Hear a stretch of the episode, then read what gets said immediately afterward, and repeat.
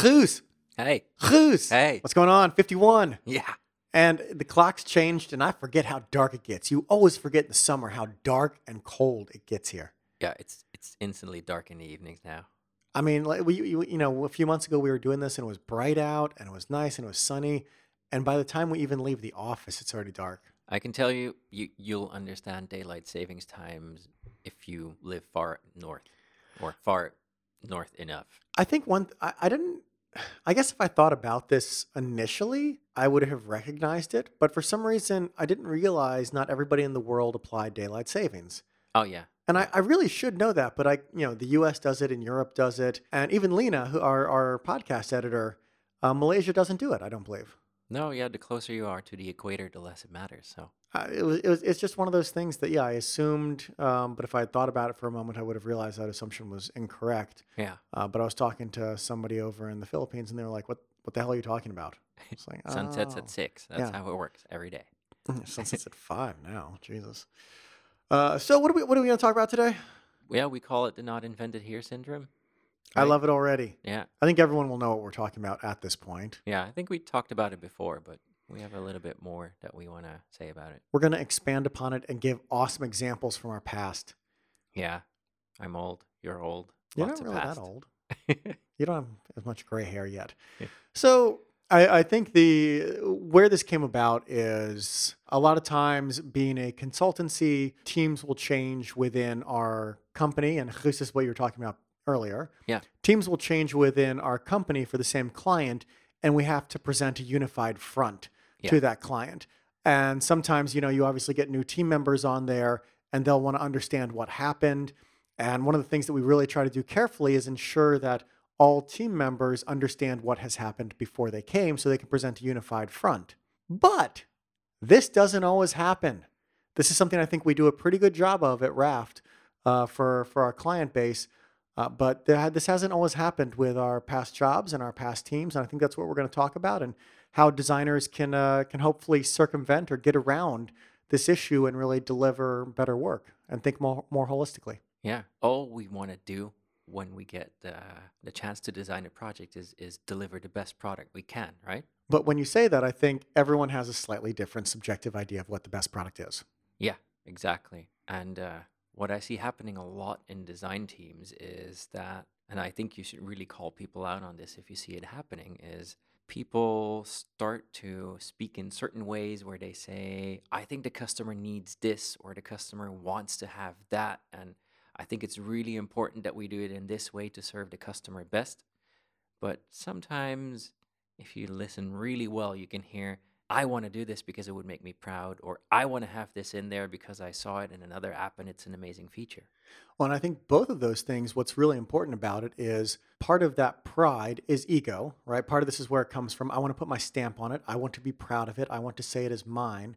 But the second part is interesting, which is I'm looking at competitors as a benchmark, and I'm going to use them in order to demonstrate what I think this application needs. Instead of really thinking, did the competitors get it right? Do we need what they have? Or do we think that the target group can live with a little bit less in order to get something out the door? So I think both of those were actually really good examples. Yeah, and I think you really need to see within what constraints you're working. Are there hardware constraints? Do you have less time to build the application with the developers and work side by side to get certain details ironed out? Or can you really not even grasp the details of what your competitor has built to such a level that you can build it in one go, right? It's nice to learn by seeing examples that other people made, but that doesn't mean that you can always get them right in one go. Definitely. So let me pull up a question, and I'll explain why I think this question is interesting. What are you assuming, and what have you observed firsthand? Right, and why this question is interesting is specifically because totally. What's the word I'm looking for here? Unrelated? No. No, not unrelated. God, what's the word? Basically a plug for a new set of cards we have. Yeah. Well, we have to. We do. This is critical. We're getting so off topic and straying here, but that's okay. That's okay. So we had on the Raft website, we have a new set of cards that offers you a set of questions. that allow you to basically reframe your problem in different ways. Anyways, that's one of the questions. We can come back to that later. But if we go back to what you were saying, you know, what have you done to look at your competitors? What have you really understood? What have you understood from the technical constraints or from the market needs?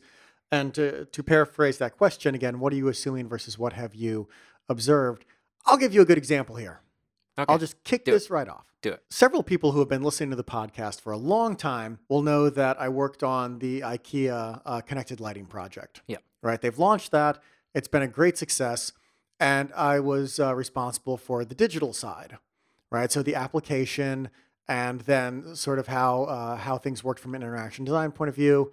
Of course, I don't want to take a bunch of credit. I had a bunch of smart designers, and I pretty much just sat there and was like, yay, I think I'm important. But they really did a lot of the really good work. But when we were getting into the application, right, the first thing you do when you design a connected lighting application is you start to think, well, what do your competitors have? Exactly what you said a moment ago. Yeah. Right? So we looked through a bunch of connected lighting competitors, and we found out that you could turn on and off the lights. This is on the application, right, all on the digital side that's on your phone. You can turn on and off the lights. You can dim the lights with Philips Hue and others. You can change it to millions of colors if it's a colored bulb, right? And you can set up, lights to turn on automatically at times. You can set timers for things. And there's several pieces of functionality, some strobe lights, some going to music. And when we first started creating the project, we had this whole list of things that we wanted. And this was critical for the MVP, for the minimum viable product, because our competitors had it. And this is something I give IKEA a lot of credit on this, because they basically came to us and a lot of times and said, look, our customers aren't the tech people who are buying Philips Hue. They don't need all of those features. And so we ended up really pulling back on the MVP to just have it turn on and off and do some dimming, and then you could make groups. Yeah. Right? It was very, very minimal. But what we found when we put the products out there was that a lot of people were buying the connected bulbs that didn't even need the application, right? And I think this was something where, you know, myself, many of the other designers on the team had to put our ego aside. And as you said, you know, we want to be proud of it. But being proud of it, I think at one point meant, are we putting out something that lives up to our competitor standards, instead of saying, are we putting out something that we know is going to get used by the target market, which was IKEA's customers, and they go to IKEA for a certain experience, and that experience is not what Philips Hue delivers. Exactly, and I think in this case, it's even important that maybe you could have gotten that functionality in there in a way that was not complex for the user, but the feedback that you got from IKEA is not even like, we don't want this one to be as complex as the competition, but we want it to be toned down because that's what our customers want and they're expecting. Well, one of the things that we did together that I thought was actually somewhat really smart is Philips Hue, and there's Osram, LIFX that we looked at. You know, all these, like, you have millions of colors at your fingertips. And we sat down and said, that doesn't seem very IKEA, actually, right? We're going to give you 20 colors. Yeah. We can do millions, but the fact is not everything looks good. Not everything's going to work together well. So how do we create it and make it really, really simple for the users? And that was something, again, that I think it's very easy to look at this and say, well, I know what I'm doing. I know what to do, right? And this is what our competitors are doing. No one's going to buy something that's less than what the competitors have. But I feel that's such a myopic way of looking at it, because you are assuming so much. And if you actually go out and look at how people use Philips Hue, and when we looked at how people were using the lights in our prototype, people weren't sitting around and using 16 million colors. Maybe one time when they first got it, they were. Yeah. Right? Because they're like, oh, yeah, I can do all this. But then you stop. And this is something where you need to say, okay, yes, this could be cool, but is it worth the investment to develop that technology and create that UI when people really aren't going to use it? Yes, they maybe use it once, but they're not going to use it long term. And I think that's, again, what are you assuming? What have you experienced firsthand? And can you put your ego aside in order to make the best product for the users who are in front of you? And what I think IKEA has also spotted very well in their continued development of their smart lights is that they see that the Internet of Things market actually is meant to be an ecosystem that is not like an Apple ecosystem where you buy everything from the same brand, but it will be very heterogeneous. whatever. It's not homogeneous, yes. Right? It's a rich ecosystem of diverse brands. Exactly. And maybe you want to create the light bulb as the output and the app as the input, but that doesn't mean people will use both of those. So what IKEA recently did is make their light bulbs work on other systems, like for instance, on the Philips Hue bridge. And now people can just buy these light bulbs and use them with their Philips Hue product. And I have some of these products at home, and I can tell you, I don't use the Philips Hue app, but I use voice control or I use it via HomeKit on my iPad. So I get angry when I have to go up into the Philips Hue app. Yeah. I use it all with my Amazon Echo. Yeah, so if you're brutally honest, you might, as a designer, want to make the best experience, but that doesn't mean you can win with your app. So I think another great question from that wonderful card deck that we have, where are your personal biases interfering? Right now, I'd even extend that to where is your ego interfering? Yeah. So the reason I think this happens, as we just said, you have this whole idea as a designer that you want to be proud of it, and you have, again, a set of biases or assumptions that you are working off of. And, this is where ethnography and research can come in handy, but there's also a level of humility and maturity that comes in putting your ego to the side. And where I see a lot of designers get hung up on is maybe they've been working for 5 or 6 years and they have applied a set of methods and tools they have at their disposal in a certain way. And they've said, well, at this project, I did it this way, and I will apply it again because it's comfortable, right? It is scary to go out and try to apply, a set of tools and processes in a different way than what you did last time. Because what you did last time, if it worked, it was comfortable, you can apply it again. But maybe, especially in a consultancy, you're at a different client. Maybe that client has different needs. Maybe that client's customers has different needs. And you can't always take that assumption that what worked before is going to work again. But I think this takes a level of what I said of humbleness and maturity to put aside that, hey, I think I got this right, and to just listen to the client. A lot of times designers want to come in and say, no, let me tell you exactly what hotness is. Yeah. Right. But I think it takes a real level of maturity to sit back and listen for a long time before you say anything. And if it, sorry, you're about to say something, but this is where you need to listen more as I continue to talk and railroad right over you. This is a horrible example. But if you do more listening than you do talking, I think you'll end up with better results. And what I also think is important is that you don't always get to design everything. These are the projects that are the best. Like, there's a new company that's coming up with a new product and nothing has touched any people's hands yet. Very rarely do you get to design everything, especially if you work in-house at a corporation. You work at any of the big companies, right? Google, Facebook, Microsoft, Apple. You will not get to design everything, and you will get told, here's what you need to incorporate into.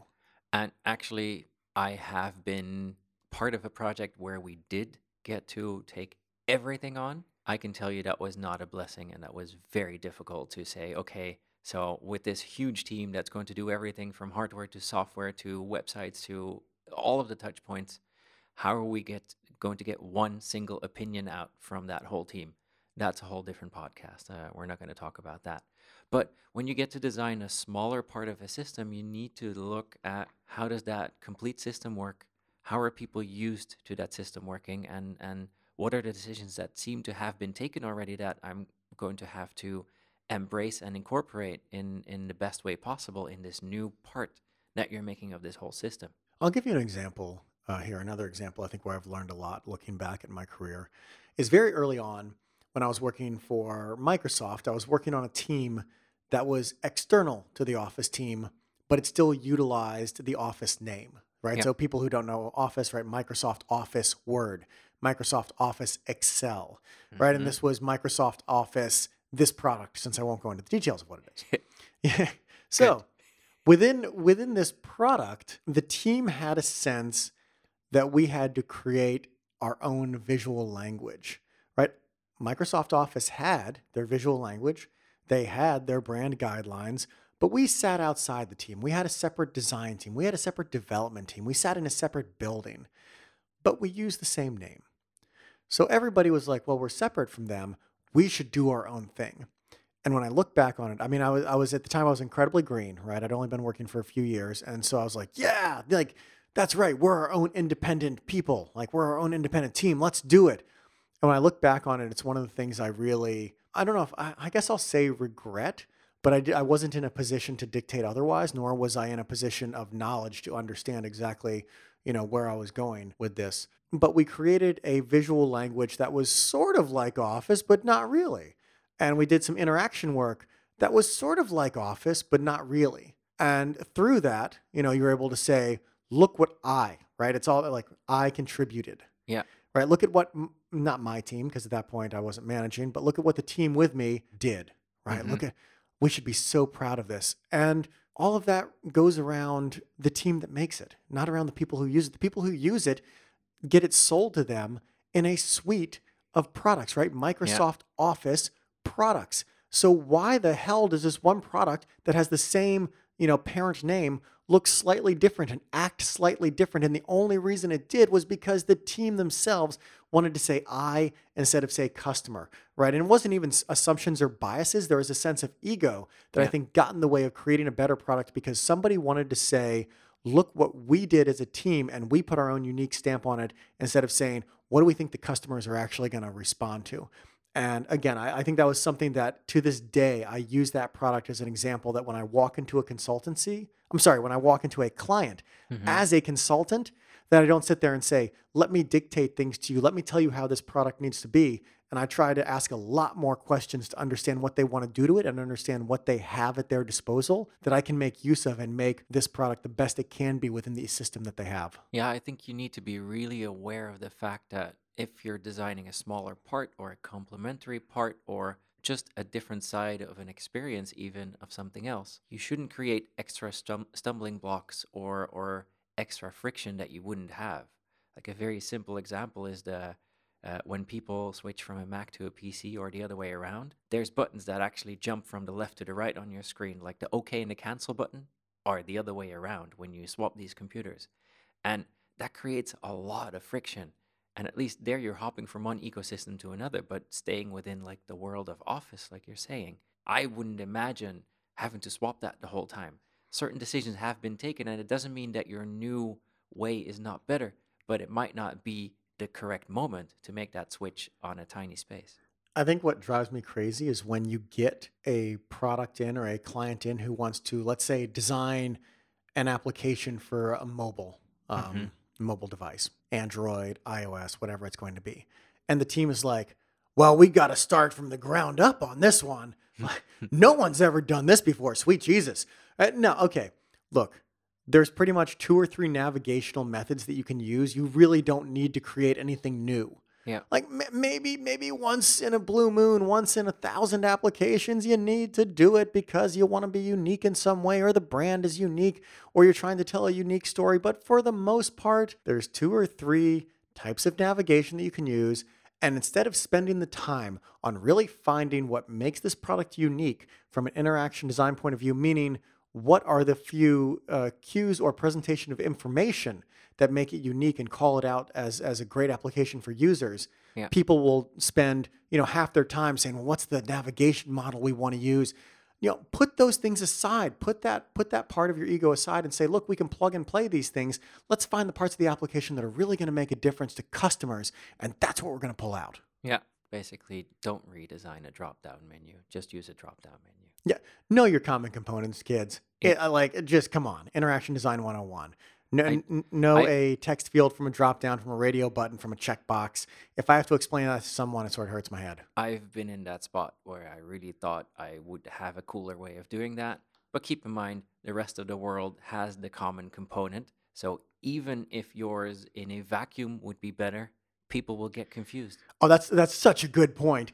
Is that, hey, I designed a better way to do something, but guess what? Nobody cares. No, because I'm used to doing it a worse way, and that's fine, right? The keyboard is not invented to make you faster, right? It's actually invented to make you slower, but we haven't changed it because everyone's used to it. Let it, it's okay. There are other keyboards out there, and it's horrible. I don't know if you ever had one in front of you. Yeah, Dvorak, yeah. Yeah, no thanks. I'll just keep on with my weird way of typing. Yeah. So that's a great point, right? I have a better way to do it. Yeah, but guess what? You're not in a position where you can dictate. You are not Apple or Microsoft where you can dictate what millions of people all do at once, right? Chances are you're a smaller application, so understand what ecosystem from an operating system you're plugging into. Yeah. Okay. So I think if we wrap this up, the lessons that I would want people to take away from this are when you come into a product, set your ego aside on what you have understood previously from projects. Yep. Use the tools and methods that you have available to you to find out what works the best for the client and their consumer. See what ecosystem you are part of. Are you designing a tiny part, a big part? Are there other products that it has to live with? And I think for people listening to this, they're going to say, well, of course. And no, this is, to me, is that scene in Goodwill Hunting where Robin Williams is like, it's not your fault, right? He has to say it like 5 times, and then finally Will sort of breaks down. And that's what I feel like. It's like, set your ego aside. Oh, yeah. No, I did. No. Be humble and set your ego aside. No, of course, I got it, right? And you got to really say that. You got to check yourself every day and just say, am I doing this because I think it's good or because it is what the customer needs, it is what the technology team can absorb, it is what the business is going to be able to sell? Yeah. So one more thing, those cards you were talking about. Oh, I was going to plug those right at the very end. Did you have any other last words? No, I think okay. Right then now, let's do it. Yeah. Are you ready? Goose. Yeah. I hear there's a new awesome set of cards available on the Raft website. Can you tell me about those? Well, they're called the kaleidoscope cards. I love it already. Yeah. And they are there to reframe your thoughts or get a new perspective when you're dealing with innovation or problem solving. So if you ever really get stuck with your team and you kind of don't really know how to go forward, this deck contains a set of cards that can help you get unstuck. Yeah, so there's a few that I'll just give here that I think are sort of unique or interesting. Yep. Does your problem imply a solution? Right. I think this is relevant for today because so many times, you know, problems sort of will imply a solution, but people will want to work around that or find, or they'll be like, no, I'm going to do something better. So it's like, you have a problem, make it work, right? But no, I want to do something unique for it. Mm-hmm. Choose your moments. I think for what we talked about earlier, what is the minimum requirement? And I almost think, again, I don't need to read all of these, but it's broken into 4 categories of empathy, problem, exploration, and solution. And again, each one of the questions and the follow-along text is made to help you rethink or reframe what you're working on. But I think what's important with these, and just like we were saying before, is whether it's these questions, whether it's something different, really look at what that question is and ask it to yourself 5 times. You know, really sort of reflect back upon to yourself and think if you're making the right decisions. So, Chris, it was good talking. Yeah. I think we've taken a little bit of time to get some of the last podcasts up. So I don't know, we may end up getting like 3 in a row here. I think that'll happen. Yeah. Nice. If you're listening to this, thanks for listening to the past 3 in a week. Okay. And we'll talk next week. Bye. Later, man.